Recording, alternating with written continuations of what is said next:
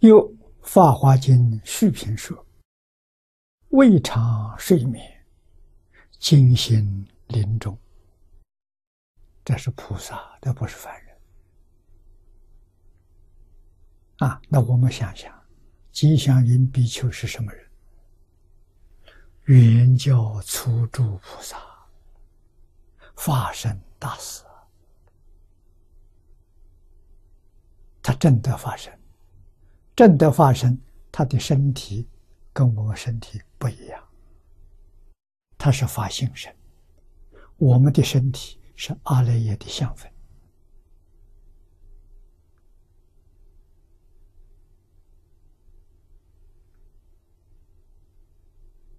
是慧而不净的。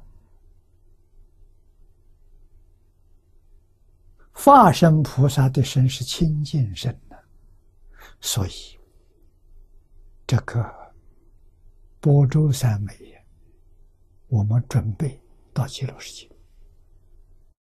到极乐世界，再修这个法门，那就很容易了。啊，那我们也可以说，在极乐世界这些菩萨们，没有一个不是修波州三昧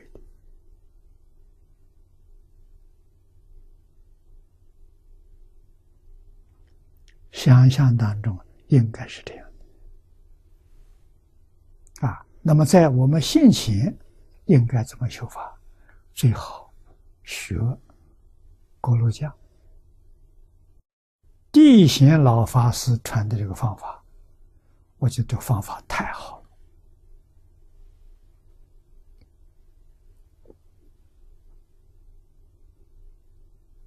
了。啊，就是一句佛号念到底，念累了你就休息，休息好了接着念。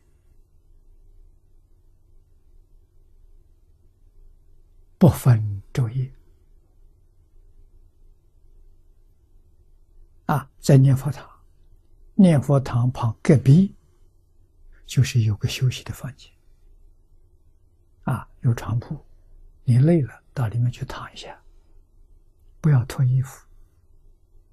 啊。念佛堂都穿着海青，海青不要脱，你睡下，一醒过来马上就回去念，不分昼夜。这个方法好，这个方法是我们世间人能做得到的，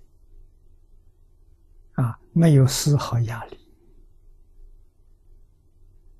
我们过去做过，啊，尤其早年在南洋，在美国，啊，我教不少金宗学会同学用这个方法。啊他们以这个方法修学，都修得很好。啊，这个方法值得弘扬。啊，把这个念佛堂分作三个区域。啊，靠两边墙边的是直径的区域，就是这个里头摆蒲团，你累了想坐一下。你那边去坐面壁啊，那么被这个直径区域外面呢是走道，可以铺不同颜色的地毯，这什么绕佛？就是整个佛堂一周绕佛，佛像供在当中。佛像前面这块地方呢，是拜佛的地区。啊，你要想拜佛，你就面对着佛像拜佛；你想坐下来，累了坐下来，到旁边去坐。啊，当中是让精行的。啊，精行的人念佛开口，念出声音；拜佛的人心里头念，不出声音。坐在那个地方念佛，也是默念，不出声音。啊，出声音只是惊醒的人，他们出声音。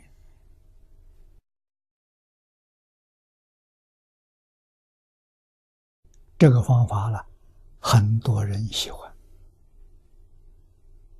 我们这个这个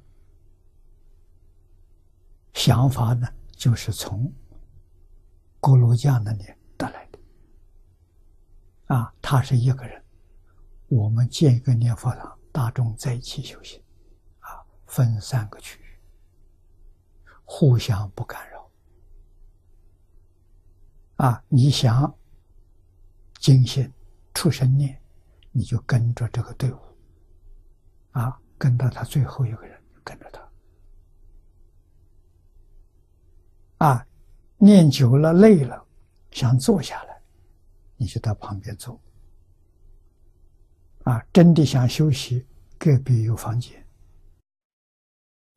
你就进房间去休息，啊，休息好了，你再来插队。